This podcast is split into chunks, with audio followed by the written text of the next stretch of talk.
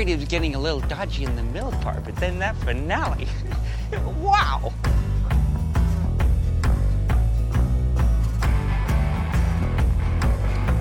Hello, and welcome to Two for One, where we discuss two movies uh, based around the same source material. I'm Claire.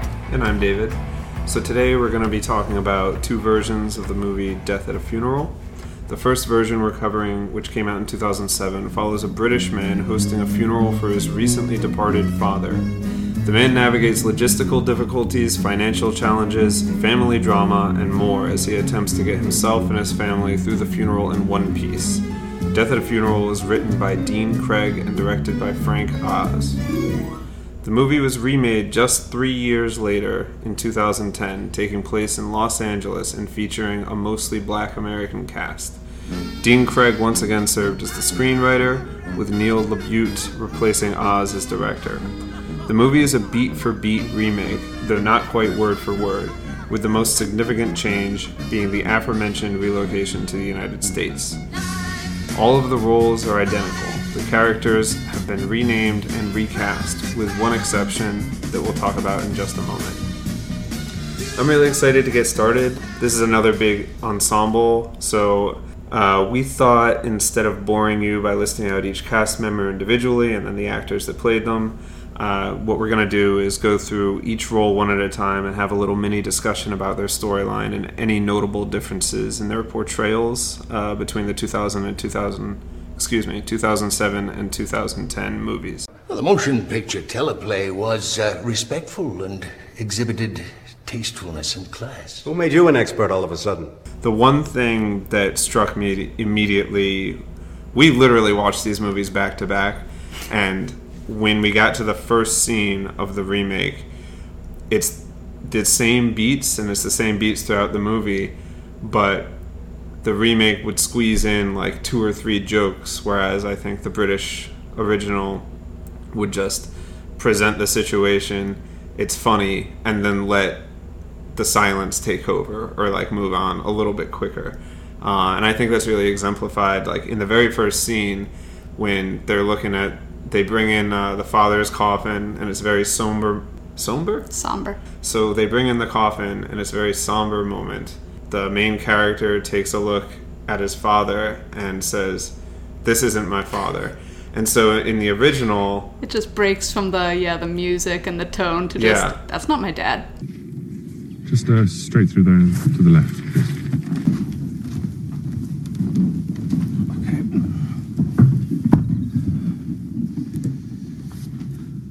if we really played the whole clip, it'd just be almost a full minute of silence because the main character he's greeting the hearse and standing back while they arrange in the room, and it's building up that tone that we're talking about. Uh, and then the funeral director asks him if he wants to see the body. Would you like to um,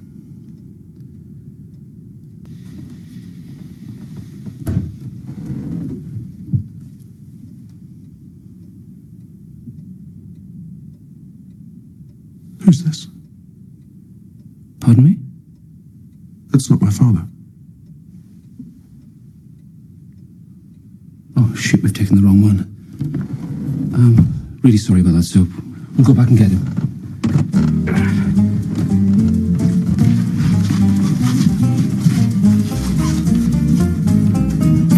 Jesus. Yeah, very much like a waiter who brought you the wrong Yeah. dinner, you know? It is very funny. And then in the remake, the main character looks at his father and then says, That's not my father. And then there's like a big argument between the main character and the funeral director, who has a slightly bigger role because it's Kevin Hart. And they go back and forth and trade like a series of jokes about what's going on. Uh, would you like to see before, you know? Yeah.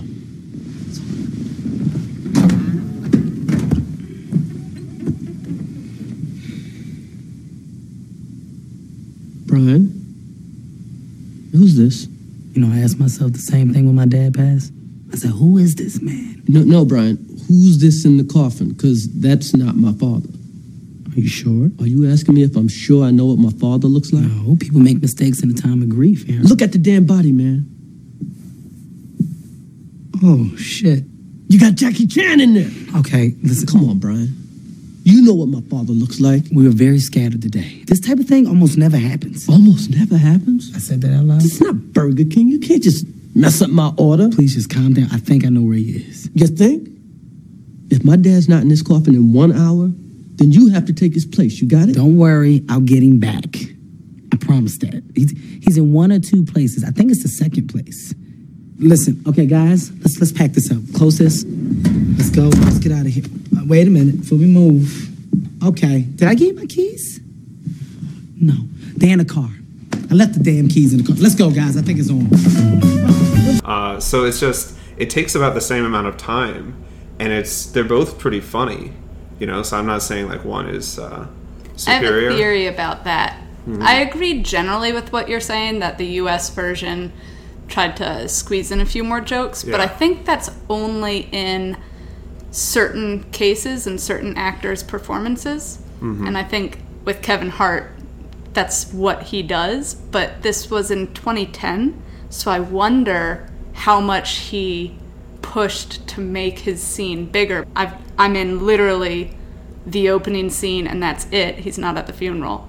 And so I wonder if that was like a very, if he just did a really good job of making his scene meatier than it actually was in order to get more name and face recognition as he was building his career back then. Yeah, no, I think uh, there's probably something to that. I also we were talking about like whether the American version was more unscripted, like whether they were allowed to improvise a little bit more. We got Kevin Hart and Chris Rock. Let's just let them go for a minute, you know, and that's how you end up with like this these jokes flying back and forth.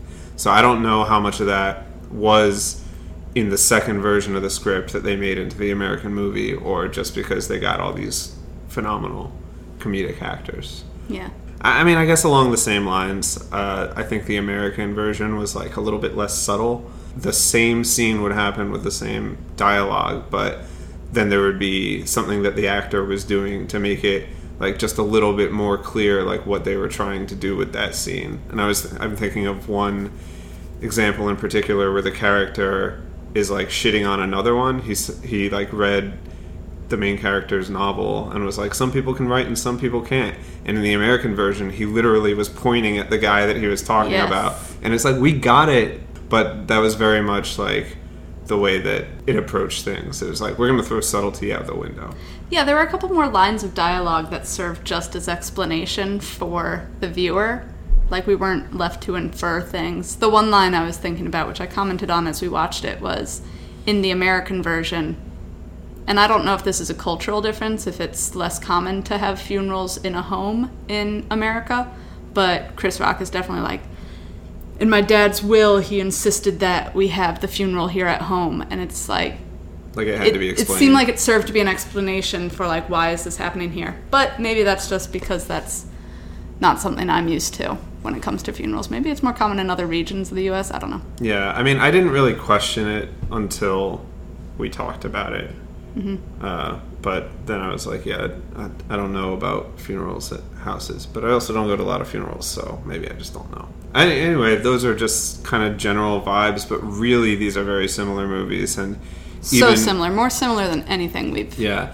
And even, covered. even when the dialogue is a little bit different, or when they squeeze in a few more jokes, it'll be like they'll have an identical line, and then they'll just like do two jokes after that, and then they'll move to the next scene, which will have like the identical dialogue or Yes. very close to it, or something like. I mean, it felt like, as David said, we actually watched these both in one night, which you can do. They're only an hour and a half long. Mm-hmm. And it felt very much like we finished a movie, rewound it to the beginning, and watched it again. Like, Yeah. I will struggle to come up with what exactly was different as we go through Yeah, these characters. they're almost identical in length too. Yeah. Like the British one is 90 minutes long, and the American one is 92 minutes long. I Yeah, think, or crazy. 94 or something like that. They really like every scene takes about the same amount of time as the scene in the other movie, and the same scenes are in there.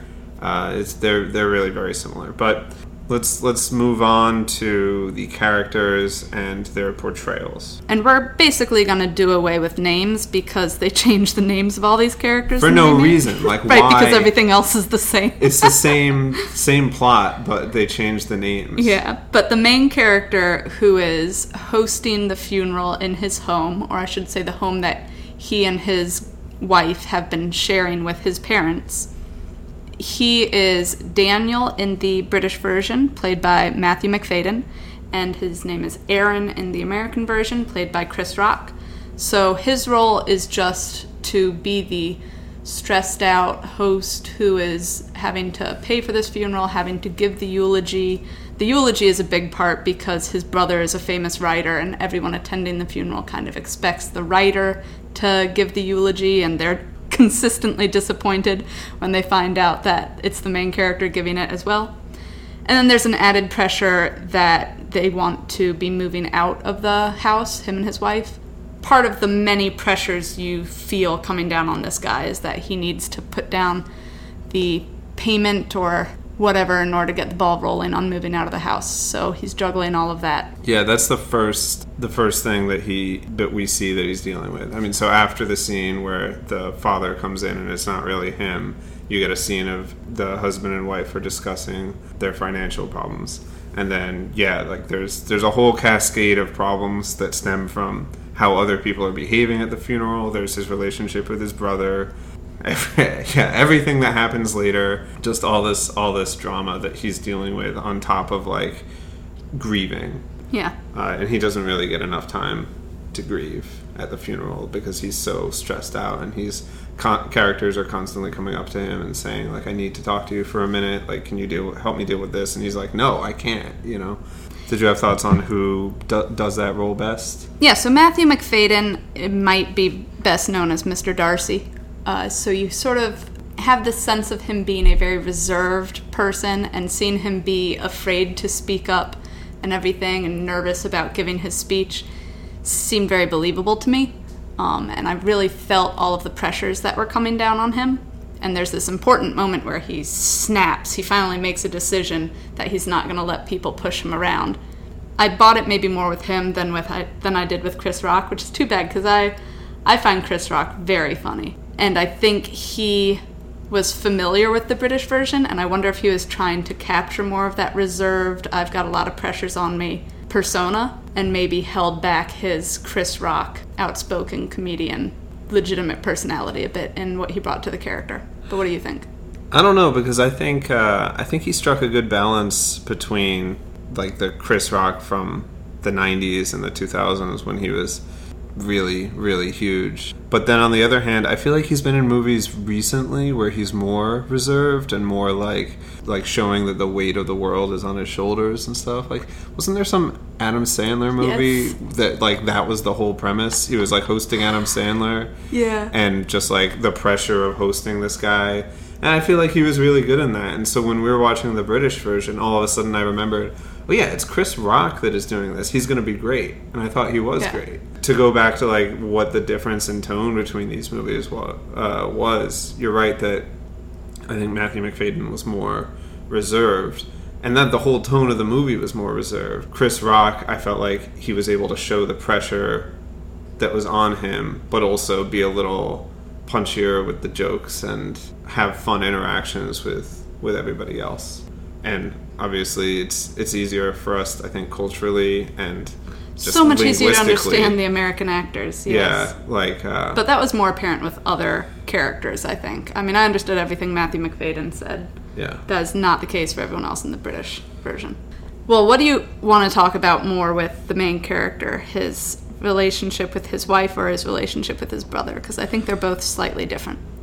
Well, so I don't think the relationship with the wife was that important in either movie. Like, th- she's introduced like second of all the people at the funeral, but she actually doesn't turn out to be that important of a character. Oh, she's so unimportant of, of a character. The wife is played in the British version by Keeley Hawes and in the American version by Regina Hall. The only thing that I think is worth noting about the wife is in the American version, they are also trying to conceive. Yeah. Which gives you one of the few comedic lines that's different in the American version when Chris Rock is having to run around because there's some added, you know, mishap in the funeral. And Regina Hall walks up to him and he goes, No, I cannot have sex with you right now.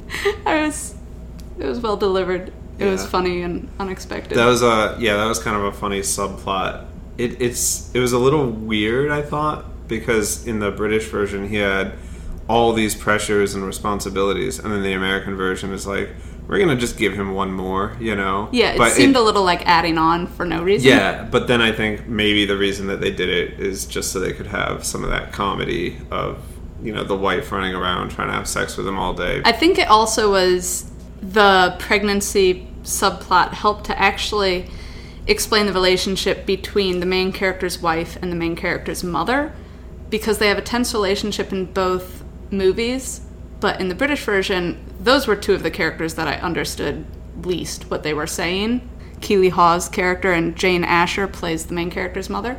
in the British version. Yeah, in the British version, I barely understood. She wasn't in it as saying. much. I feel like the American mother also had a, a, a bigger role. And I think that's partly because the mother in the American version is played by Loretta Devine, who's a more recognizable actress. Well, I shouldn't say that. I'm just not familiar with British actors. For us, yeah. But Loretta Devine's character is always just like, well, I'm waiting on having a grandchild and everything. Yeah. So you get the sense of, okay, this is why the main character's wife can't stand this woman and is ready to get out of the house Yeah. and live somewhere else. Yeah, I think there's a little bit more generational conflict in the American version. Not to say that it's not there in the British version, it's just not really relevant to the main character. Is that fair to say? I mean, and it seems like they the brothers had a problem or separate problems with their father, but that's not really explored at all. Yeah, well, the father is really not. I think that could help with this story if you want them to have a lot of pressures, is maybe explain what their relationship with their father was mm-hmm. a little bit more. But you get very little of that.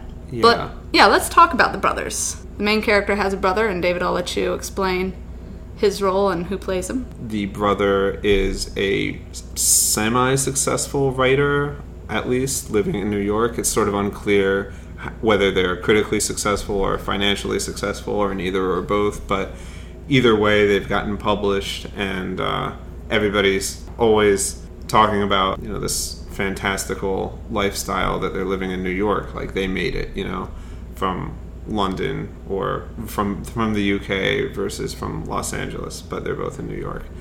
Uh, so in the British version, that brother is played by Rupert Graves, who I think we've talked about before because he was in Emma. we loved him as Mr. Mr. Weston He- yeah, he's he's very funny in the 2020 version of Emma, and uh, he's also in Sherlock, right? He's Right, he's the police person Yeah. who's sort of friends with Sherlock. whose name escapes me right now, but uh, yes, he he's good in Sherlock as well. Uh, in the American version, the brother is Martin Lawrence, who I don't think I need to explain who he is. I thought the characters here were a little bit different. Again, I think the American version is more explicit about some things, and it makes him makes the brother a little bit more explicitly dickish.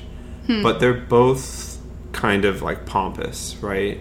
And egotistical. Yeah, they definitely are. I think that it was pretty explicit in both movies, and I thought it was done differently how he was a dick. In the British version, he's so clearly an awful brother and like mean to his brother, and in the American version, he seemed more like a skeezy, awful person. Yeah, yeah. Well, I wouldn't say. I think in the British version, he was like he acted like he was above his brother. It wasn't like outright meanness, but he had just this air of I'm successful and like by even being here, I'm doing everybody a favor, you know. And a lot of the conflict between the two brothers stems from um, the main character has paid for the funeral. And apparently prior to the funeral got a big got a promise that the brother was going to um, Pay for half. pay for half of it. And then when he gets there he says like oh i can't give that to you right now. You know like the money's not coming in. Like i can't pay for my expensive apartment in new york and i just bought this first class plane ticket to come to the funeral like he's doing him a favor by buying him a fir- by flying himself first class to the funeral and that's his excuse for not being able to pay for half of the funeral. Obviously, there's also conflict between them because the brother is a successful writer, and the main character he's written a novel, but he won't let anybody read it. Yeah. Meanwhile, the brother is at least viewed as successful. Although in the American version, someone makes a comment that like he's writing smut or like oh, trash oh, or that something. was so like such a relief. Yeah, there's this like grumpy uncle character who we'll definitely talk about more later, and he tells Martin Lawrence like his books aren't shit. Like you want to believe that this character is just getting praise for these books, but maybe someone can see through his bullshit and that these books aren't so great. Yeah, it, it might be more than one character, but yeah, one or two people tell Martin Lawrence or indicate that the books are trash. Which you know, I'm kind of conflicted about because I kind of liked in the British version that like Like maybe Everybody- he actually is a really good writer. Yeah, like it's hard to know, and everybody's offering praise, and so I think we're meant to infer like, oh, these people are just, for lack of a better word, star fuckers, right? Mm. But we don't know like whether these books are actual are actually any good. Well, let me hit you with sort of a hot take, but I don't think Martin Lawrence is very funny. You don't think Martin Lawrence is very funny at all? Yeah, like in general as an actor. I wonder if it's a generational thing. I am admittedly less familiar with things he's been in, and maybe that is part of just a whole generational thing. I haven't seen as much of what he's been in, so I don't know what exactly makes him so funny, but I also feel that I've never enjoyed him in the things I have seen him in. Again, I think it's like generational humor and whatnot. But Chris Rock is, I guess, around the same age as him. Are they around the same age? I don't know. I, th- It was weird to me that be. Chris Rock was But Chris- older than him in this movie. Yeah, Chris Rock definitely seems more like of our generation. He's so much more relatable. But I don't like I don't care for Martin Lawrence. I don't find him funny. And then they made his character so despicable to me. In the American version, there's a recurring subplot where I think one of their neighbors or like a longtime family friend is at the funeral and she is 18 and Martin Lawrence spends like the entire movie hitting on her and like Yeah. making jokes about how she's like hot and young but she's 18 and it's like a little bit I mean it's like sleazy for sure and a little bit like distractingly so Yeah, right I think everything wrong about that storyline as a source of humor for this movie really comes home at the very end of the movie, where they make the joke about R. Kelly. Yeah. It's just like, yeah, Who is now in prison.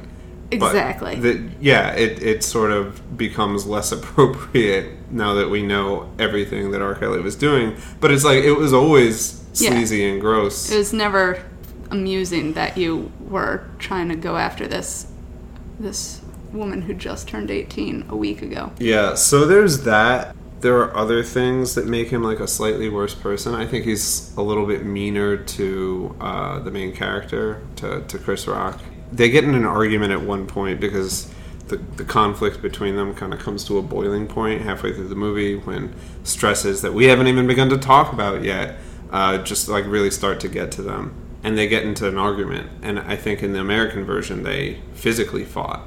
Right? Oh yeah, they did. and in the British version didn't physically Mm-hmm. fight. It, it was just like the conflict is so much more overt to the point that it becomes physical, and it's like a silly semi wrestling fight, right? It's not like super violent or anything. It's very silly, but the whole relationship is is like that, and his whole character is a little bit meaner. I think. Yeah.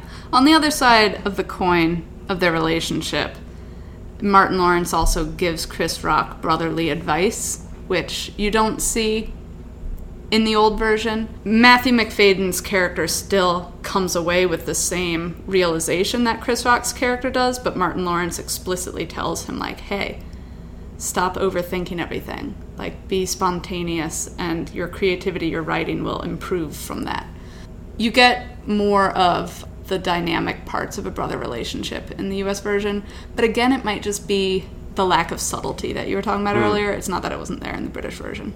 All right, so David, I think obviously we've covered the two brothers, and their relationship is the heart, the core of this whole Yeah, movie. that's the that's sort of the A plot, and then there's B, C, D plots. Uh, Yeah, there's a whole multitude of characters just interacting yeah. For a variety of reasons. and causing the stresses that are are bringing these two brothers into conflict. Yeah. But the most important character is played by Peter Dinklage. And I say played by Peter Dinklage because in both 2007 and 2010, Peter Dinklage plays the same role. He's the only character, as I mentioned at the beginning, he's uh, the only character that's played by the same actor in both movies. I think in the American version he has a beard, Yes. and that's it. Yes. That's the only, that's to basically the show that difference. time has passed. Right. So he uh, shows up at the funeral, and in both movies, the main character is doesn't know who he is, and so he keeps asking people, "Hey, do you know that guy? Who's that guy? Like, he must be Dad's friend from work," but doesn't really get any answers, and he's too busy to like go up to him and talk to him. So then Peter Dinklage comes up to the main character a couple of different times and says, hey, you know, I was I was really close with your father. Like, I'm really sorry for your loss. Like, can we sit down and talk? Like, I, I really want to talk to you yeah, can we speak privately? There's something I'd like to discuss. Yeah. But eventually, the eulogy is interrupted. The funeral is kind of put on hold. It turns out he does have time. So finally, Peter Peter Dinklage comes up to him and says, "Hey, I really need to talk to you. Can we can we go somewhere?" So the main character says yes, and Peter Dinklage says, "I was really close to your father. I was really really close to your father." I have some photos I would like to show you of your father and I. So long out. long story short, he shows them increasingly gay pictures. Yes. Uh, like this is us at a Halloween party. This is us at a drag show. You know, the main character's like, this doesn't prove anything. Anybody can go to a drag show. Or what was that? Well, what it they was? were going to the premiere of Dreamgirls, the the- movie. to the premiere of Dreamgirls. trying to figure out what you meant by drag show, but they're wearing dresses, so I know what you Oh, they're wearing okay. Uh, but that's in the American version that they go to the Dreamgirls. In the Chris- British version, they were yeah the Halloween party. What was there? They had a couple's outfit. I I wish I could remember. I think it they were so in like funny. togas or something. Yeah. Right? Uh, but yeah, in the American version, it's Dreamgirls, and Chris Rock is like, "I like Dreamgirls," and starts Yeah. like singing it. and then so the the trump card that he pulls out is a picture that we don't get to see of apparently them actually having sex. Yes. And so eventually, the main character is convinced in both movies by this picture of them actually having sex. Like, okay, these two were having an affair. Maybe dad was gay, but definitely cheating on mom with this guy. That's what he's like processing. And then immediately Peter Dinklage goes into like I don't want to like I don't think it's fair that I didn't get any money in the settlement in the the will. Mm-hmm. So you should do the right thing and give me some money. And the main character is like I don't have any money. Like what are you talking about? And then so Peter Dinklage is like I'm going to go show these pictures to your mom if you don't give me some money. Anyway, that's that's the basis of the character is he ends up in a situation where he's blackmailing the main character. I mean, it's the same guy. I thought the depictions were a little bit different, but what did you think? Did you think they were different? Yeah, I think in the American version, he was a, more of a dick from the start. I, I felt like even before the pictures came out, he was being really mean to Chris Rock. Yeah. No, you're right. Because it, when he was first starting to talk to Chris Rock, I was like, oh, are they just doing this all as one scene? Because in the British Right. version, he sort of like turns around on him. Yeah, he you seems don't know. almost friendly at first, and then all of a sudden he's like, you suck at writing and give me money. Exactly. Like, it doesn't turn around until after the pictures come out, and then he sort of makes it almost explicit. Yes, I am blackmailing you. And then he starts, once the main character uh, in the British version starts saying, okay, I'll write you. I'll write you the check for like That's what was it, he starts being 15 a- 15,000 pounds. Yeah. That's when Peter Dinklage starts being a dick. But in the American version, he's like basically a dick to him from the start. Once he gets him in the in the study for a private conversation. Right, Yeah. right. But even before the pictures come out. Yeah, you're right. That was a little a little different. I'm not sure why they made that change. I mean, maybe I, I guess like I'm just kind of thinking about the impression that it would give, like that it is kind of a shock. I think in the British version, it's like, is this person really blackmailing me? Is that what's happening right now? And then he like leaves the room and he comes back and he's like, just so we're clear, I give you this check and you don't show the pictures. That's the deal, right? And Peter Dinklage is like, that's the deal. Yeah. And that happens in both movies, but I think it makes more sense the confusion that he's feeling in the British version because it's mm-hmm. like, who the fuck is this guy? And then all of a sudden, is this what blackmail is like? And in the American version, it's like, this guy's a dick and is definitely blackmailing me, right? Yeah. Uh, I I think Peter Dinklage does a great job in the role. I think the movies are so so similar that he literally could show up to set and do the to- same thing. Yeah. But I did. I was trying to get an interview of him and his thoughts of like how is this different. And there's nothing really out there, or if there is, send it to me because I couldn't find it. Yeah, I wonder why he wasn't recast because I, I mean I feel like so much of the cast of both these movies were really great, but you know they just made the British version. I wonder what the decision making process was like. Okay, we're not going to get anybody back except Peter Dinklage. I mean, I guess he's an American. This is taking place in America, but he's American in uh, the British version too. Yeah. I, I don't. I don't really know why. I don't think it's a role that inherently needs to be a little person. Yeah, definitely not. I guess he needs to be able to fit in the coffin. But I But feel like could. they could have. Yeah. Yeah. They, they don't really talk about it that much. Uh, in uh, in the American version, he's like, "You just discovered that your father is having a relationship with a short man that he's gay, but you're mad that he's white." Yeah, Like, that is a pretty funny That's line. not the correct line at all. The way I said it. Let me get this straight. Our father was romantically involved with a guy that could fit in his pocket. And you're mad because he's white? I think it could have been someone else. I think that Peter Dinklage was great in the role, and I don't think he was very well known at the time. Right, this is before Game of Thrones. I was trying to remember what is he famous for? I know he's famous. yeah, Well, Elf. When did Elf come out? Because I think that's what blew him up. that was a really minor role. Yeah, but he killed it. You feeling strong, my friend? Call me Elf one more time.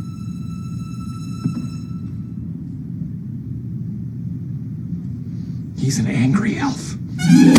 That was like the scene that everybody was. He was the main character in uh, The Station Agent. Nobody saw the station. I agent saw The except for you Station and me, and we watched it like ten years after it came out. No, I saw it like the year that it came out. You saw it without me. Yeah. But yeah, that was not a lot of people saw that movie. That was like, I don't know if it was an indie film, but it was small. Um, It's got the boring pace of an indie film, but Yeah. I liked it. I liked it. yeah, I don't think he was a superstar at the time, like he would become two years later when he played Tyrion on uh, Game of Thrones. So it's not like it was star power, especially in a movie, you know, headlined by Chris Rock, right? Yeah, I was expecting if they brought anybody back, that it would be Alan Tudyk, Yeah. who we'll obviously get into later. Anyhow, so this red carpet interview with Peter Dinklage, the reason I bring it up is because he was very complimentary of Chris Rock. That that was basically the deciding factor for why he decided to do the movie again because he wanted to work with him. And he just Chris Rock and uh, Tracy Morgan. He's really complimentary of the two of them, them being so funny, and it's like, well, that makes sense. Those guys are hilarious. Did Do you think he met Tracy Morgan on the set of 30 Rock? Oh, maybe. When would his episode? He was only in one episode, right? He was only in one episode. He dated Liz Lemon. so good. But I think it was a pretty early episode, so it would have been before this. Yeah. It's before she starts dating James Marsden, Oh, who's yeah. also in this movie. So many of these people are in 30 Rock, which makes sense because that's like a Funny show. funny improv based show. Anyhow, I'm trying to get to his line was on the red carpet. He says something where he's like, I'm just, you know, repeating myself. And the interviewer sort of picked up on that of like, oh, when you're repeating yourself, like, how do you keep it fresh? And he, he sort of has the realization of like, that's probably not what I should have said about reprising the same role. Right. So he just immediately goes, I don't, I don't repeat myself. I, it's a whole new movie and everything. Now, having actually seen these two movies, I'm like Peter Dinklage. It's the exact same fucking movie. I wonder how much he got paid for each of these movies. It must have been a bigger paycheck for the American version, right? Of course it was. Yeah. Just like he demanded more money in the American version. So let me look up how much each of them made. It looks like the British version made forty-seven million dollars, Mm-hmm. and the American version made forty-nine million dollars on a much bigger budget. Ooh, So That's not good. that's interesting. yeah. I'm just I'm just trying to figure out. I don't know why he's the only person that was in both. Like I don't think it needed to be Peter Dinklage. I think he was good, but it didn't need to be him. I think part of it is that he is an American. But I just wonder how he got cast in the British version in the first place. If he was, you know, not as well known. But anyway, we're digressing hard onto things that we just have no clue what's going on. I think probably the writer wanted it to be a little person, and that's how he he got the role. And he 'Cause there's just- just not so many people. So Peter Dinklage's character is played by the same actor, and as we've now gone over thoroughly, there's not really much difference going on besides the beard. He has blackmailed the main character. When the main character is sitting down and writing the check, Peter Dinklage starts just Insulting him. yeah, had- really driving it in. He had been reading the novel. He's in his office, and so he just picked up the novel that was on his desk and started reading it. And then the main character comes in and is like, "What are you doing? Don't read that. You're not allowed to read that." But then Dinklage is like talking to him and saying, like, you know, some people are born to write, like your brother, and some people aren't. You know, mm-hmm. and so he's doing this while the check is being written. So the main character is eventually like, "Fuck it, I'm not doing it. Like, Yeah. not It's gonna the write last this check." straw. He won't do. He won't be pushed around anymore. So then movie logic takes over. Peter Dinklage tries to leave, and the brothers grab him and hog tie him uh, and prevent him from leaving. And then there's a whole other subplot of There's a whole lot else going on, which will make sense So- as we get into it. he he ends up drugged, hogtied, and being guarded by two other morons. And And when they leave him alone for a moment, he's just like tripping and jumping around on this couch, falls down. The sound effect of him hitting his head on the glass Ooh. table is that hurt. oh, it's so bad in both movies. And then he's just lying there on the floor, and they now have a dead body on their hands. Mm-hmm. Thus the name Death at a Funeral. Right. Well, I think Death at a Funeral. It's kind of like a like a Chekhov's gun a little bit because it's Because like you're you're like which of these is going to die. is gonna die. and there's really like three candidates for for who's going to die. Uh, but then yeah, you, you find out like oh Peter Dinklage is dead, and then so they have the idea. How do we get rid of a dead body? The obvious answer is put him in our dad's coffin and bury him with our dad. So they do that. I will say, and I, I mentioned as we were watching it, they place him in the coffin with the dad pretty unceremoniously in the British version. In both, they put they him have down him in in the a- 69 Yeah, position just- just for like a sight gag, you Mhm. know? And then they're like, you know, I think they would have wanted it this way. Yeah. Which is funny. But then they they move him. But you actually get a shot in the American version of like Peter Dinklage snuggled up to the father, you know, his lover, which is kind of a cute shot. And I Yeah. was just like, it's like, oh, a moment of I thought that was a nice improvement, you know. yeah, upon just It's like let's let's treat this like we got the joke in about the 69. Yeah. Now let's treat it like a little seriously. Mhm. Or like a little not seriously, like uh emotionally, you Yeah. know. the very last twist at the end is that Peter Dinklage is not actually dead. So when they finally get the funeral started again, all of a sudden there's this banging from inside the coffin, and I think that is a great moment for Peter Dinklage because when he comes out of the coffin, I mean, first of all, great moment for hair and makeup because he's drugged up, he's been in this coffin, he looks fucking crazy. Yeah, he looks like a zombie. It's hilarious. so funny coming out of there in both movies. I actually I was looking at stills from both movies of him coming out of the coffin.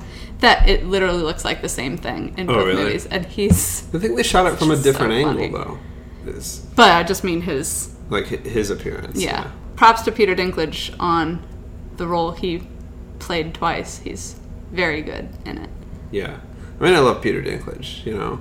Hopefully, we've created some questions in our loose summary so far. Why did Peter Dinklage end up super drugged? What interrupted the funeral in the first place? So, let's get into some of these other characters, other attendants of the funeral. So as the main character is setting up for the funeral and has to send the body away and, and everything that's happening, those scenes are interspersed with two groups of people arriving in two separate cars.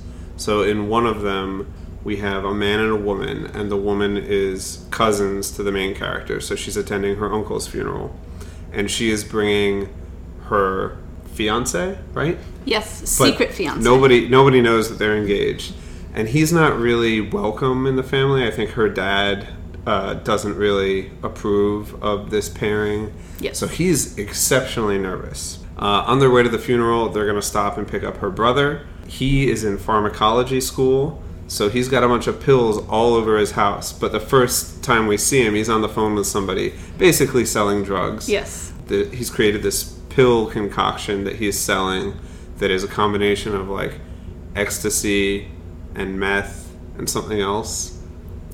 And it's never really explained exactly what it is, but it's like some Yeah.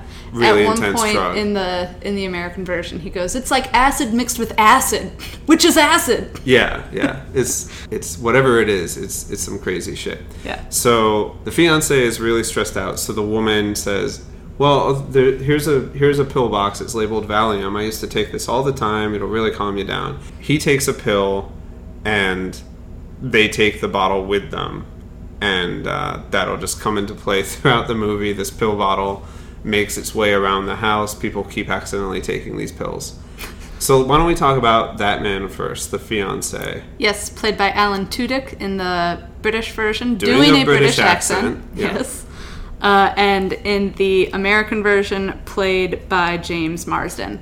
Both of these men are hilarious visual, physical actors, uh, comic actors, Uh-huh. and they both did a great job. And I have like nothing else to say about this character. Both of these guys are hilarious. Yeah, I mean it's it's a little bit silly because the character takes drugs in their first scene in the movie.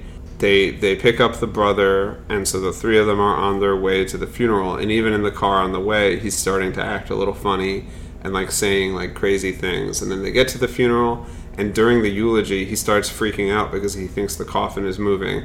But from there, he just gets crazier and crazier until he ends up on the roof naked. And that's where he is for most of the movie. Most of the movie, yes. Is just it's either Alan Tudyk or James Marsden sitting on the roof of the of the house, uh, totally naked, which is cool.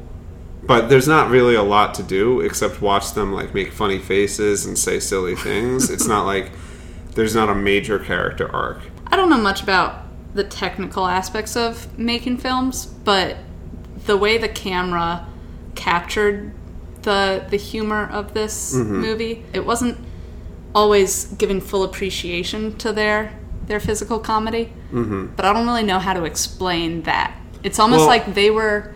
It's like Kramer and Seinfeld just is doing a different type of comedy from everyone else. And that's definitely what this character was. But the camera doesn't doesn't show him differently. adjust to that. Yeah, which I guess is because it's consistent throughout the movie. But. Yeah. And I guess I'm thinking about like just based on what you said, I'm thinking about the scene in 21 Jump Street where they take drugs and it's mm-hmm. like visually and in the the sound like those scenes are Yeah. just in a totally different world and it's hilarious, you know. We don't get that with this character taking the drugs. yeah. That being said, they still deliver a very funny, like hilarious performance. Both of them do. Yeah. And I feel like Alan Tudyk is a more respected actor than James Marsden, or maybe I'm just making that up. But I think that's unfair. I think they're both I love so James Marsden. funny. I love both of them. Yeah. James Marsden, to bring back to 30 Rock, he's one of my favorite parts of 30 Rock. It's one of the few times in a TV show where someone ends up in a stable relationship and you're just like, "Oh, yes, I love this. Give me more of this character. you Yeah. know? Yeah, and it kind of makes sense. Yeah. I loved in the British version. Uh, his name is Simon, and his fiance is knocking at the door, and she's going, Simon. And every time she does it, he's like, Simon. And she just keeps saying it Simon, Simon, Simon, Simon, Simon. that was pretty good. That was, yeah, that was I don't know if there was an equivalent scene in the uh, in the American one, but they did add after he's on the roof and the funeral is broken up like one more time, and everybody notices notices that he's on the roof. So the woman comes out to you know talk him down because he's he's all like. I've like ruined the funeral. Like everybody in this family hates me. Like I'll never be good enough for you. Yeah, he's really down on himself. And she's like, no, none of that's true. Like it doesn't matter. I love you. And then finally reveals like you can't jump off the roof or like do anything stupid because I'm pregnant. And then he's like, I'm pr- you're you're pregnant. Like oh okay, I'll come down. And then he does in the British version, and in the American version, he's doing it, but then he slips and he almost falls off the roof anyway. Oh, right. And then um, his future brother-in-law, who gave him the drugs in the first place, like runs up to the room outside or to the room with the window where he's like hanging over the ledge, and is like wrapping his arms around him. Yeah, but has to grab him by the waist because he's hanging from above this window. for for movie purposes. Yes, and Uh, he is still completely naked. Yeah. So So we get more jokes from that too, because for the rest of the movie, he's like, he's like, man, I don't want to ever touch you ever again, you know. Yeah. And even in the scene, he's like, wow, your penis is just all over my face, and just stuff like that. So I thought that was funny. yeah, you know, it's silly humor. It's just but- more jokes, Yeah. you know. I like the jokes. Yeah. Did you have anything else to say? Yeah, so I think the relationship he has with his wife plays into a lot of those moments and this story in mm-hmm. general. And the wife is played in the British version by Daisy Donovan and in the American version by Zoe Saldana. I really like Zoe Saldana, but I don't know why she was in this movie. I think she uh she was really wooden. You think? Yeah. But I love Gamora. I love Anna Maria. Pirates. I don't know. I don't know if she nailed this character. I don't know. She didn't have a lot of jokes.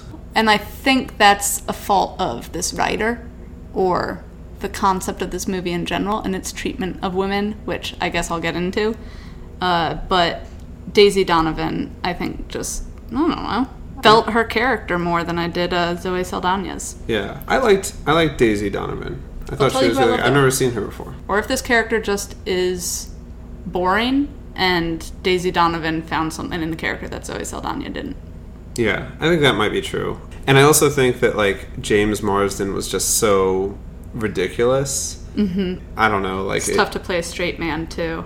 yeah. Is So the third person in uh, in this car, the brother of the Zoe Saldana uh, Daisy Donovan character, he is played in the British version by Kris Marshall and in the American version by Columbus Short.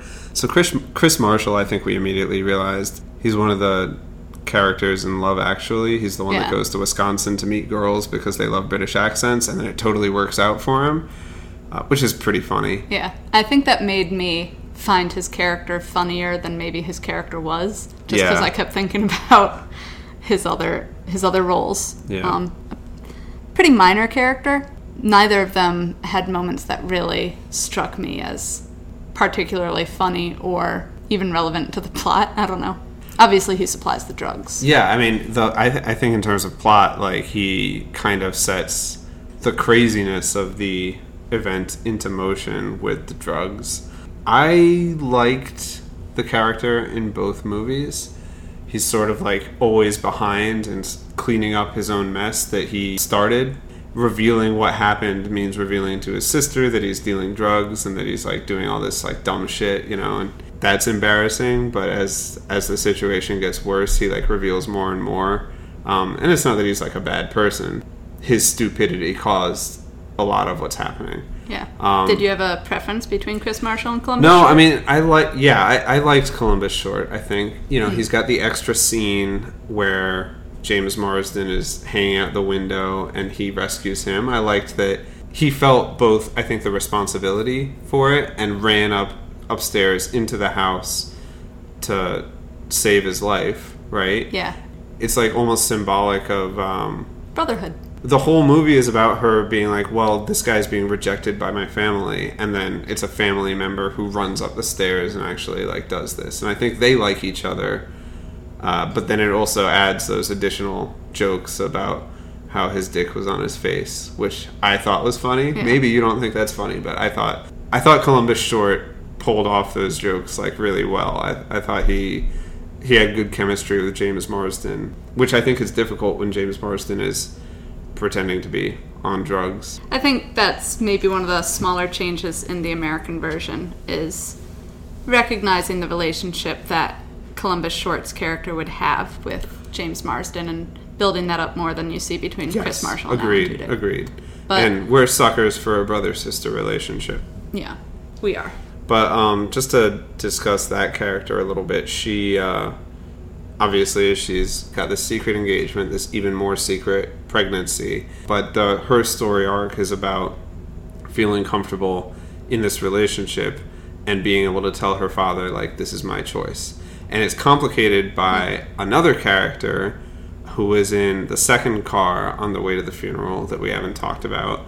The other car has a character played by Ewan Bremner in the British version and played by Luke Wilson in the American version, whose entire role is to be pining for this woman. He is not related to the deceased's family. He is literally just showing up because he wants to get back together with him with her. In the British version they just had a one night stand, in the American version they dated for a few months. I think I liked Luke Wilson's better because he's kind of a handsome man, and I felt Mhm. like it makes more sense. Like, why would Zoe Saldana would not be with like an ugly person, and James Marsden is obviously super handsome, right? Only more apparent when he's naked on the roof. Yeah, right. Uh, and I think Luke Wilson is like this character in both movies is like sleazy. He's like pathetic in the British Yeah. version, and yeah, sleazy in the like rich sleazy in the American version. Yeah, uh, I think he's a little sleazy in the British version too. Mhm. But I think it just makes more sense as uh, someone who you could see being likable. And I know that's like shallow. Is like, oh, this attractive person is more likable, but like that's kind of how it is, you know. Hmm. In the British version, it's Ewan Bremner, and I think his most famous role is in Trainspotting. He's Oh, right. Spud. I thought he was good.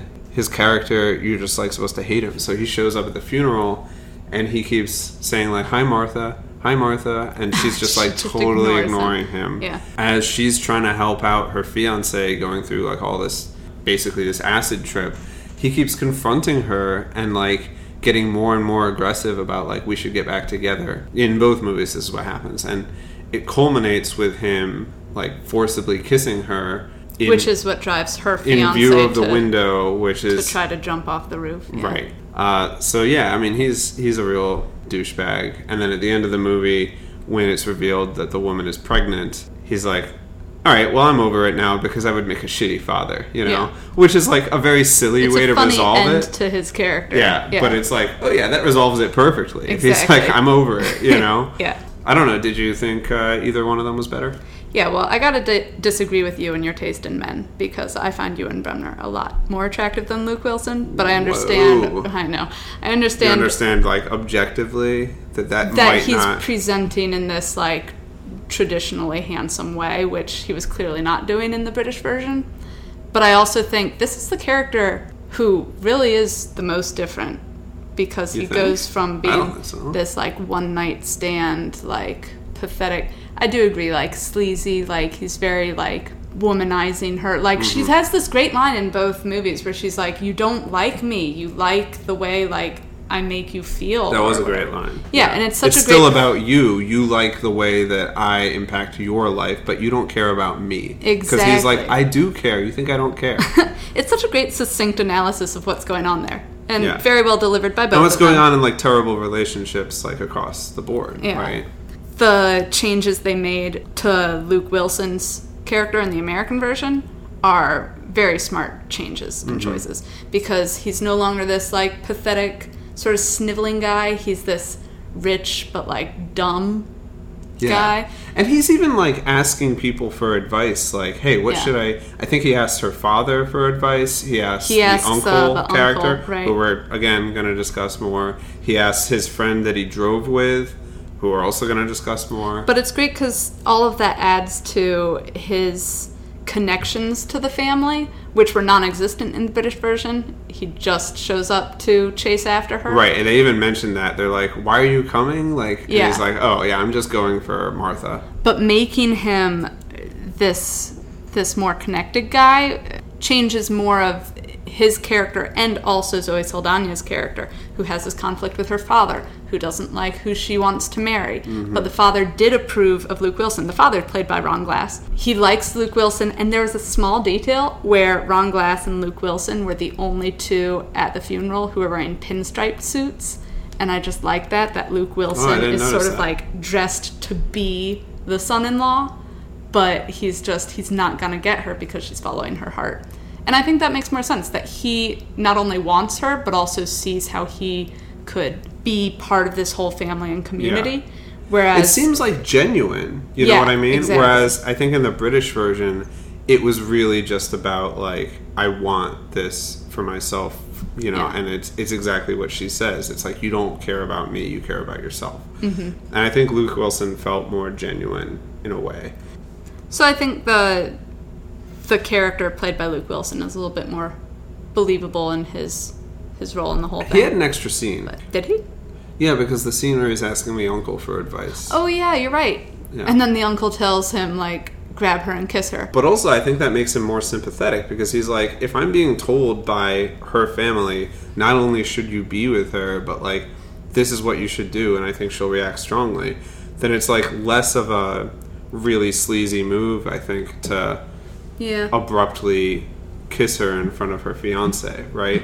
Whereas I think Ewan Bremner's character just came up with that idea and did it. And it's like, well, if you're doing that to people, then you're an asshole. I think I think Luke Wilson is a little more well-rounded. So the Luke Wilson Ewan Bremner character arrives at the funeral in the car with who is this character, David?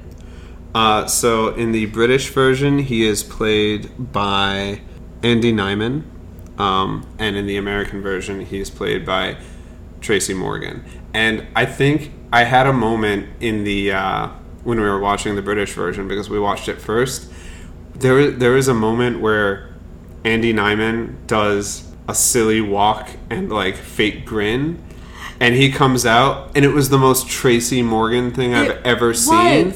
And I was like, I don't remember who's in the American version, but I really hope it's Tracy Morgan that does this. And then he does he it is, and he does the same thing, But and he's his so scene perfect. is so much shorter in the American It's a little- version, yeah. and I was really looking forward to seeing Tracy Morgan because do it because in the British version, it's like dragged out.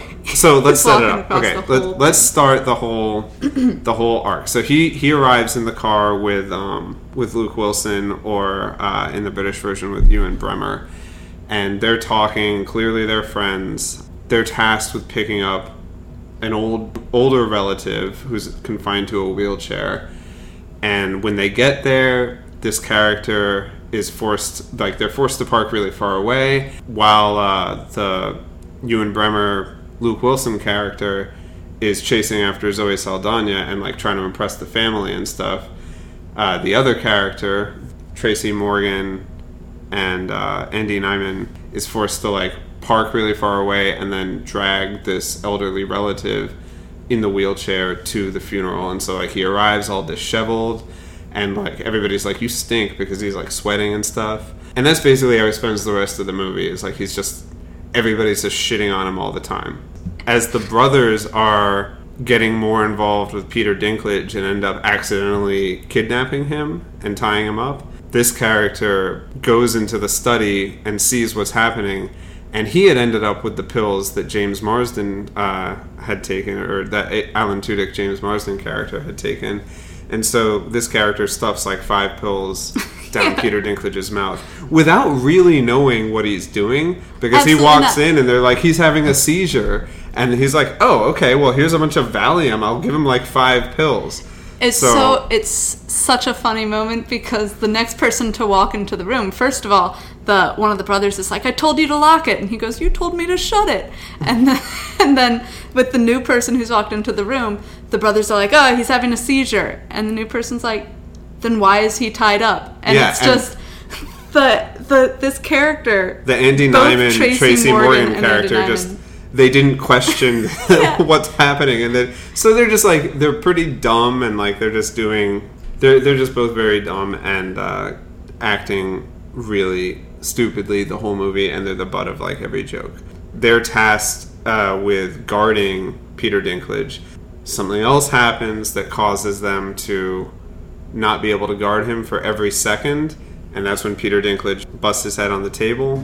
then he that's when he has to walk across the entire funeral, pretend nothing's wrong, like smile, like just has like the goofiest, very Tracy Morgan. I'm basically being a cartoon character. Yeah. Uh, but in the British version, I think it, it's like a. It feels like it's a minute long. It's probably less than that. But he's like he's got to like be like, "Excuse me, excuse me," and like get by everybody. And in the American version, it's much shorter. And it's like I think I could have watched Tracy Morgan do that for like way longer, for like ten minutes. You know? Yeah. I think that scene could have been funnier in both movies which is such a crazy thing to say because it's a very funny scene Yeah. already. I think both Tracy Morgan and Andy Nyman are hilarious and very well cast for both movies. Yeah. I have some issues with Tracy Morgan's scenes not being maybe shot very well. And again, this is me trying to talk about camera work when I don't really know what I'm talking about. But the funniest potty humor scene for both of them, I think it wasn't visually shown as well with Tracy Morgan as it was with Andy Nyman. But I don't think that's Tracy Morgan's fault at all. I thought he was hilarious. Well, let's get into that in a minute because that involves another character we should talk about. Before we do that, did you did you think that you had a favorite between the actors, Tracy Morgan, Andy Nyman? Absolutely not. Are you gonna say Andy Nyman? I was going to say Tracy Morgan, but maybe just because I already think he's funny because I love 30 Rock. Really, I would maybe give it to Andy Nyman. The scene where he's like talking to the the mom and that's super uncomfortable, but it's I can't really pick between the two of them. Yeah, I think it's close. I think they're both good. I like Tracy Morgan, just I just do, and I don't know Andy Nyman from anything else. So, Yeah. but they're both. They're both just so good. So the third person in the car with uh, the Luke Wilson Tracy Morgan duo uh, and the Andy Nyman Ewan Bremner duo, they are tasked with picking up an elderly. Probably like a great You uncle. know, you just call those people uncle, whatever, Right, if it's yeah. your parents' uncle. We get Um, Uncle Alfie played in the British version by Peter Vaughan, and Uncle Russell played by Danny Glover in the American version. This is so minor, but I feel like we should mention it. Danny Glover gets to say like I'm getting too old for this shit, which is not like it didn't really fit in with the scene, but it's still like funny to see him do it. It's cool that they got Danny Glover uh, as this character, and I was ready to love it. And that being said, like I thought uh, he wasn't as good as Peter Vaughan, and maybe that's because Peter Vaughan. Peter Vaughan was obviously just so fucking good. Yeah, he's wheelchair bound and super grumpy. So when he gets picked up, he's, you know, hitting the driver with his cane and, you know, complaining all the way, being pushed up the hill, and just generally being a grouch. And then there's a critical moment where Peter Dinklage is, at this point, hogtied and drugged, and he's been left with sort of the goofuses as the brothers deal with other things at the funeral. And at that moment, the uncle decides he needs to take a shit. And he can't go to the upstairs bathroom because he's, in, a wheelchair. So he's So he needs to go through the study, which is where Peter Dinklage is hogtied and drugged. yeah. So they hide Peter Dinklage behind the couch so that he can get to the studies bathroom. And since the Andy Nyman Tracy Morgan character was the one to pick him up from the retirement home, it's sort of like expected by the viewer and maybe by the, the people at the funeral as well that Yeah, I guess I didn't really question one- it, but- Yeah, that he's going to be the one to help the uncle use the bathroom, which is some peak visual comedy. Yeah. I mean, it's just, it's a very, like, they show every step of that happening, and it's funny the whole time because it's just Andy Nyman, Tracy Morgan just being berated, you know, and why would they know exactly how to do Yeah, this? Yeah, they're not a caretaker. They don't know. It's not their relative. Yeah. They're just some, they're just like a family friend. And so, oh god, so he ends up managing to get the uncle's pants down and seated on the toilet. He does not get his hand away in time for the explosive shit that this uncle is taking. And in both movies, yes, you get the visual of him bringing his hand up and there being poop there on his fingers. and then he washes his hands, but the faucet has a really powerful spray, and he ends up with poop on his face.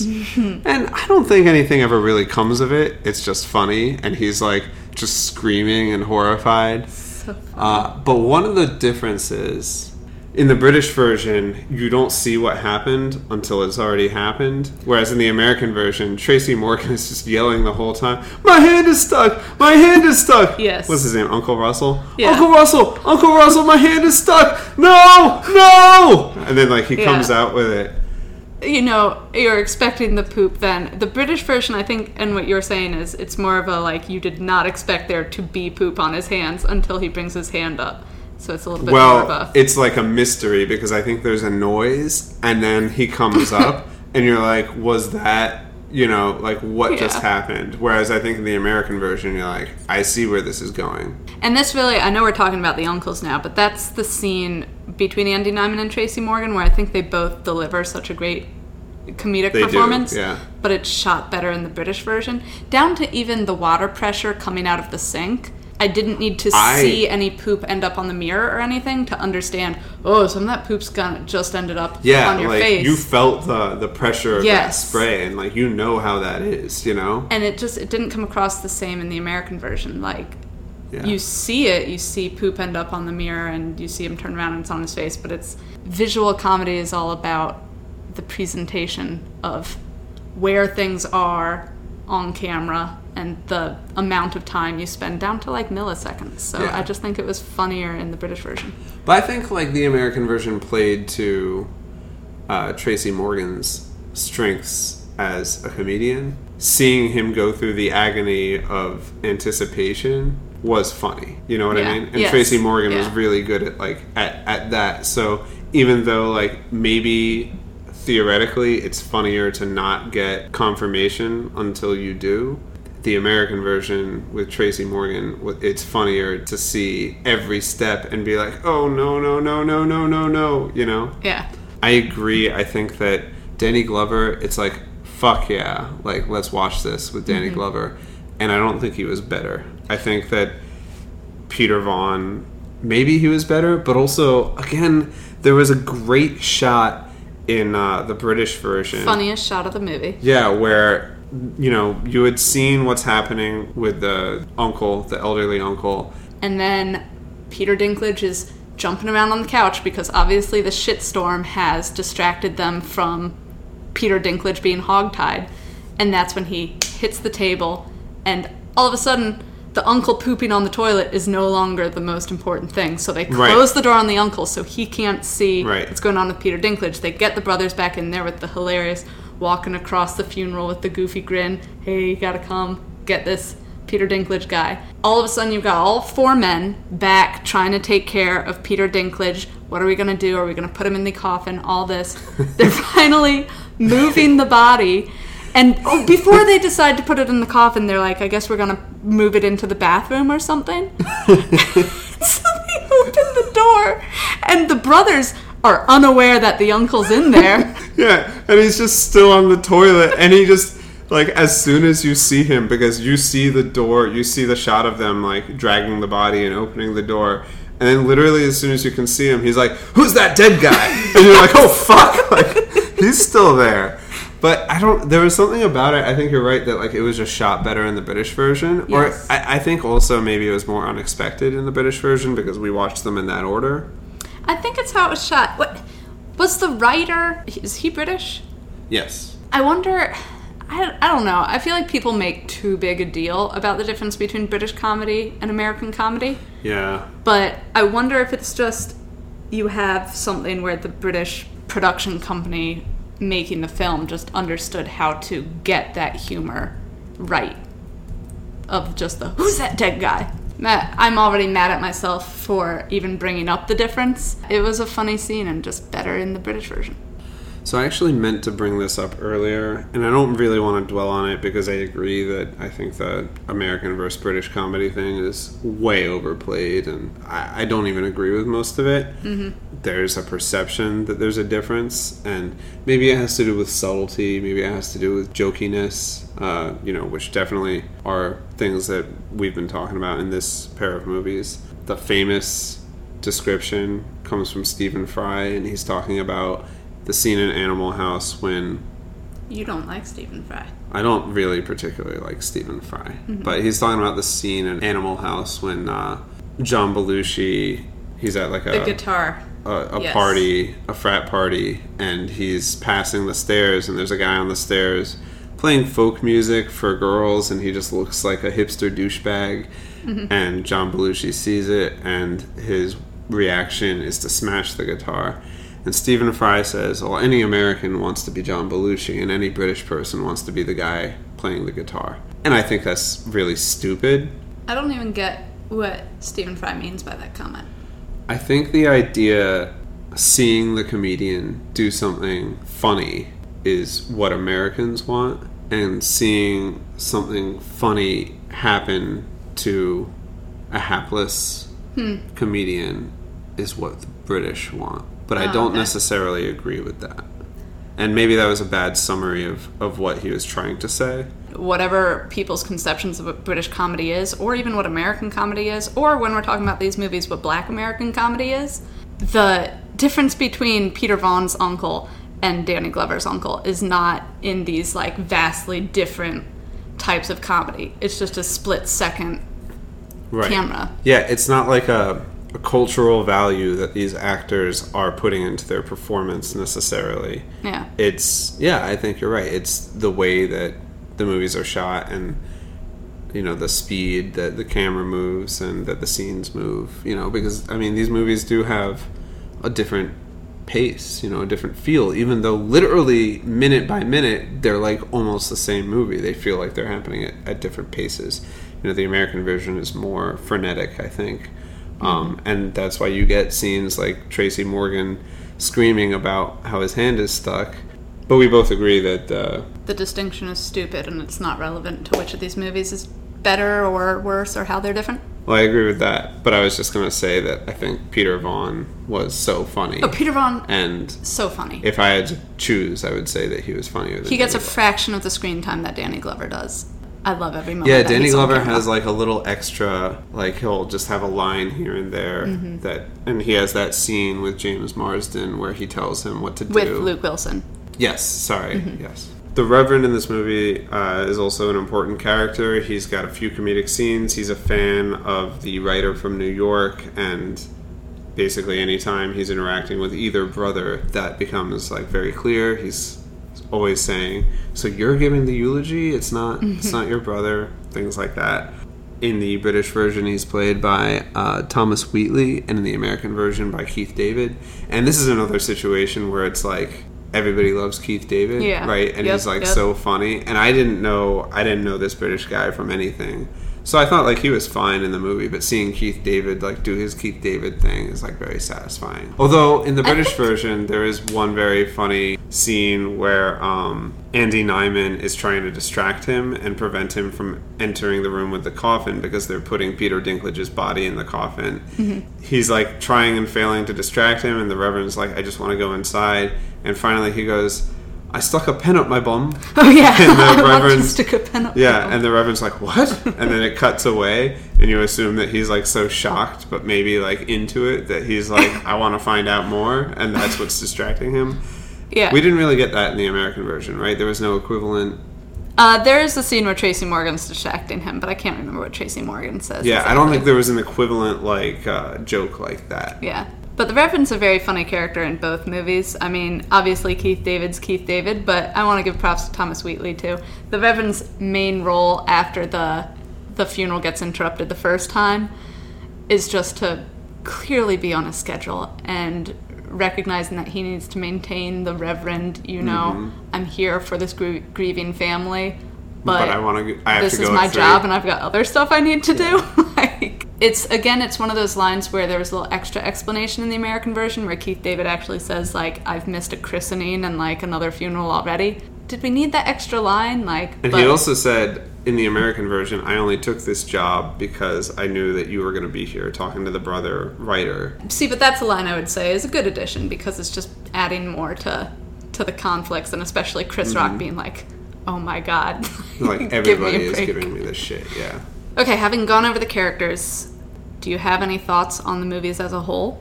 What happens in the movies, the differences between them? I think. Uh, I mean, what's what do you think is the biggest difference in these movies? I don't think there is one. I, I think maybe the brother's character is possibly the biggest. The relationship between them. Yeah, the relationship, but also um, specifically the brother Rupert Graves, Martin Lawrence, the way that he's portrayed. I think he's just more of a dick in the American version, and I don't think that he needed to be necessarily a dick. You can have just as much conflict with someone who is a little bit more restrained, uh, and so in that sense, I liked I liked the British portrayal of that. But then, you know, there were changes in the American version that I preferred too. Like we were talking about Zoe Saldana's brother and the way that he rescues James Marsden, Columbus Short's character. We don't get the equivalent version in uh, the British movie. You know, I mean, yeah, these are minor changes. They're mostly the same movie, but there are a few things that I liked in one version or the other. I don't know on net how those changes balance out. Yeah, I agree with everything that you're you're saying. Somehow we've managed to find differences to talk about with each character, but just with the story itself, I've got issues with it. I guess is how you would say it. I mean, I think these movies are very funny and maybe like underappreciated when I look at you know how they've been scored on Rotten Tomatoes or anything. Mm-hmm. Neither one got like excellent reviews, right? They're both Yeah. kind of like, oh, Especially this is the funny. American version. Yeah, I think the British version was like maybe a little bit better received, but neither of them was like, oh, this is the best movie of the year. I think it, it seems like the British version was kind of a sleeper hit with audiences, but not necessarily with critics in the same way.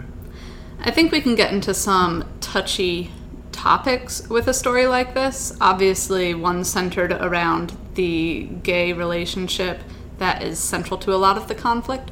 It reminded me of watching Grace and Frankie, which starts with these men who've been having an affair coming out to their wives. And it's not about them being gay, it's about them having cheated for years on their wives. And that's something that gets developed over, especially the first season, but the show got multiple seasons. It gets developed over time on like how they've processed this and everything.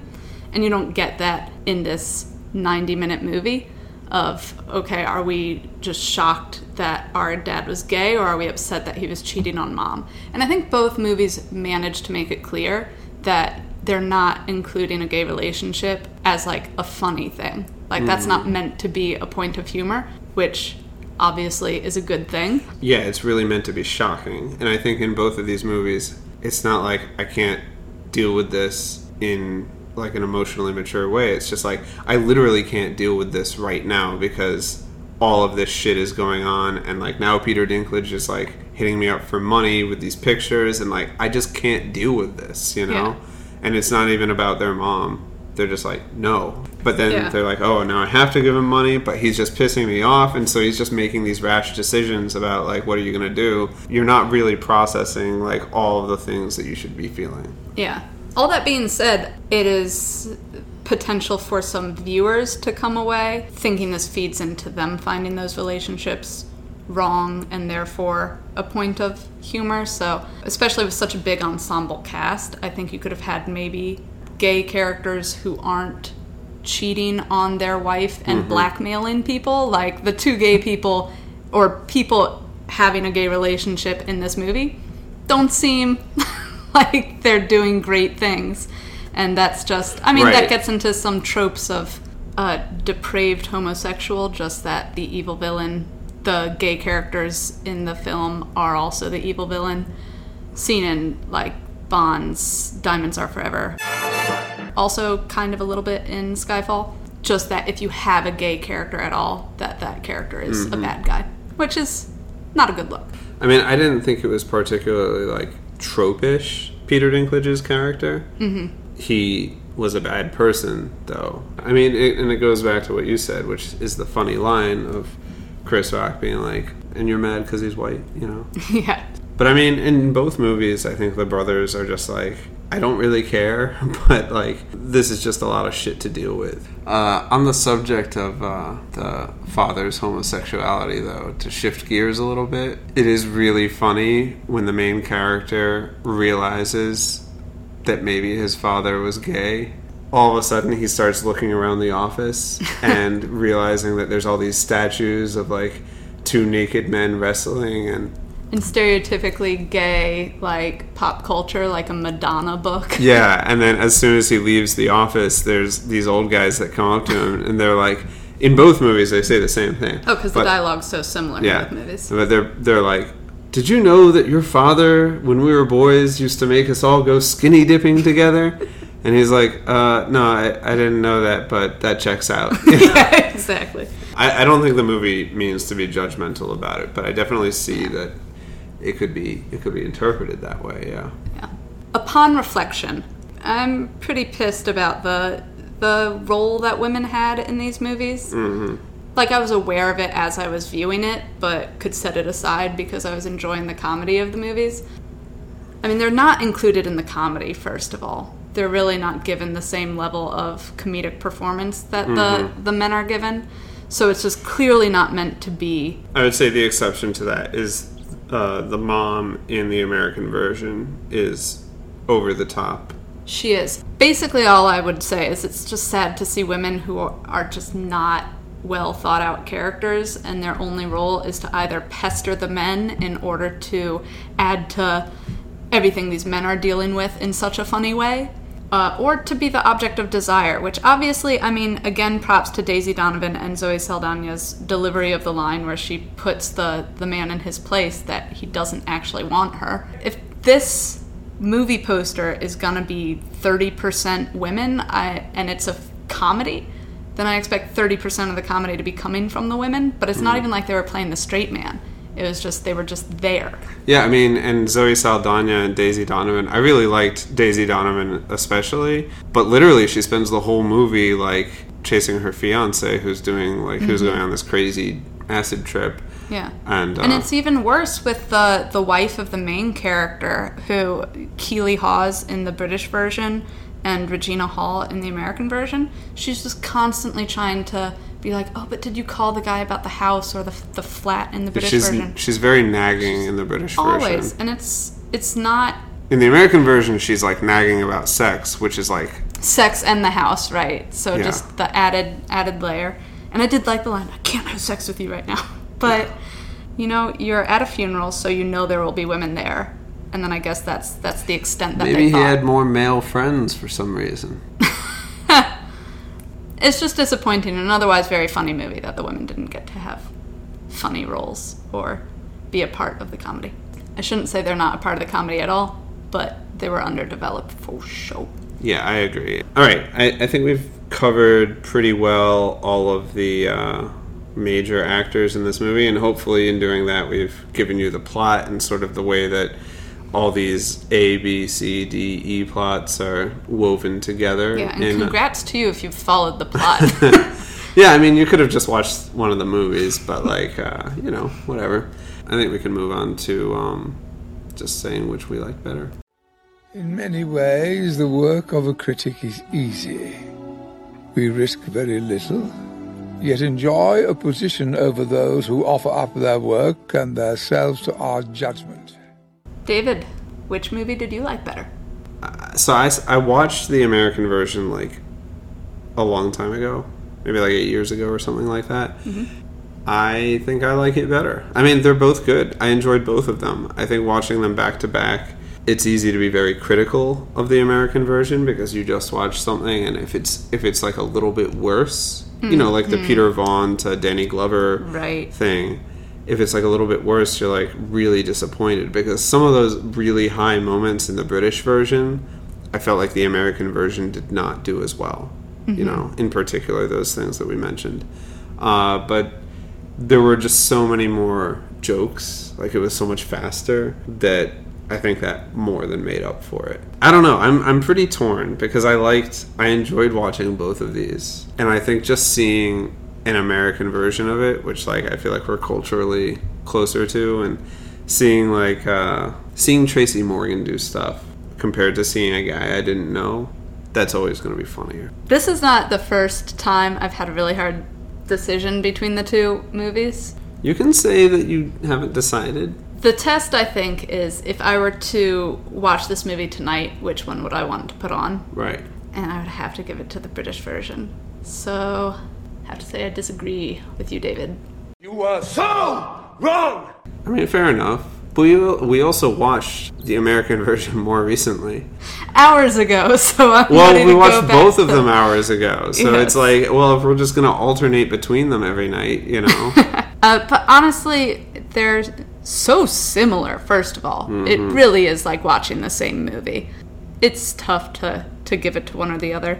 There are some just great actors in the American one, and so especially if if you know you enjoy any of those actors, then I would say, as far as my recommendation goes, go out and see the American one.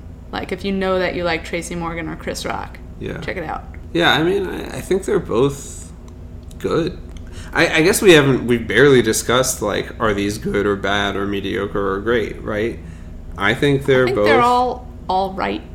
I think they're both pretty good. Yeah. I would say they're both pretty good. I think it's really, really easy for a comedy to be really bad. And really, I think it's hard to make a good comedy movie. Mm-hmm. And I think both of these are. I hesitate to really say good. I would say they're both fine. I I enjoy think they're both good. of them. And I think that the emotion hits home in both of them Oh, do you? pretty pretty equally. Okay, so the emotional moment Uh, that I'm assuming you're talking about is when when Peter Dinklage comes out of the coffin. Ev- all of the truth comes out. The photos literally fall at the feet of Of of the the, main character's mom. So she's now aware of the affair her husband's been having. Everybody's aware that Peter Dinklage was just in the coffin, and chaos ensues. But then the main character, Matthew Macfadyen or Chris Rock, just starts his eulogy again with a newfound confidence and with some spontaneity. He just speaks from the heart Mhm. about his father and how they could all stand to be a little bit more like his father. Which is a little confusing as the viewer, not knowing anything about the man he's talking about, but the message, everything he's saying, is quite clear. Personally, in both movies, I found myself not paying attention to that entire speech. So I don't know if the emotional moment super landed. I wasn't specifically talking about that scene, but I think it's it's worth mentioning because I think that is the the emotional climax of the movie. And I think in the British version, I agree. I found myself maybe a little bit wandering away. I don't know if I would go so far as to say that Matthew Macfadyen is not a charismatic actor, but I think that he did not pull that off with the same panache that he should have. And I think Chris Really? Rock's was way shorter. Also, hadn't someone told him previously like you should be more spontaneous? yeah, that's what that was the advice that Martin Lawrence gave him. Right. So like having gotten that advice and seeing him do it, it's like uh it has more to do with their relationship as brothers. And I did pick up on that, and I thought, wow, that's a better designed story. Mhm. But I still didn't feel didn't the love the emotional impact. Yeah. Yeah, I didn't love the speech, but I think that it's like uh, it, it's very cathartic at the end of the movie to be like, everybody shut the fuck up. Like, let me get this over with. Like, let me finally say what I need to say, and say it in a way that you're all gonna listen. And it's the right way to end this story. So even if it doesn't land, it's it's the right thing to do. If you were to remake this movie, what would you do different? I've got the most scathingly brilliant idea. I think like the I really like the script, and maybe that's why he was just like, this script doesn't need to be improved. Huh. I mean, it sounds like you would rather have more women be uh, playing interesting and funny roles. Yeah. At well, least, I mean, like at least at minimum, that's one thing you would do, right? Yeah, sure, and certainly. I think greater representation would be excellent for queer characters as well, as I said. The one change I'm considering making almost feels like a change that has already happened because I think there are some good moments in the 2010 version that you and I were wondering were those ad libbed? Like when Chris Rock just turns around to his cousin and goes, act right, you know? Yeah. That's very funny. Uh, his delivery is great because he's Chris Rock. I wonder if there could have been more improvisation because with a movie like this, the actors really should just need to know this is what's happening in the Mhm. scene. Go for it. Like I was recently reading an interview for some old 2014 movie. I'm not going to remember the name of it, but was Jane Fonda with Tina Fey and Jason Bateman. And Jane Fonda is quoted as being like, "Okay, are you guys going to read the actual script today, or just go with it?" Because obviously Tina Fey and Jason Bateman are more ready to do improv, and Jane Fonda says that she she always goes by the script. I don't know. Now I'm maybe like meandering. I think improvisational comedy tends to land better. Not like a straight up improv show, but you know, you're given the scene and the Well- characters get to say what they find funny at the time, and it feels more genuinely funny that way. I think when you have actors that are known for playing certain types of characters, you need to give them free reign a little bit to mold their character more to what they're good at, you know, what their strengths as as comedic actors are. And you're right, like Chris Rock has lines that he delivers that weren't in the British movie, but he delivers it because he's Chris Rock and he's like, this is funny when I say it because I'm going to say it like this, mm-hmm. right? So I yeah, I agree. If you are going to have, you know, get a get a movie with 10 or so famous comedians, let them do their thing. Imagine Catherine O'Hara as the mother of the main character. I think I've solved a bunch of problems right there.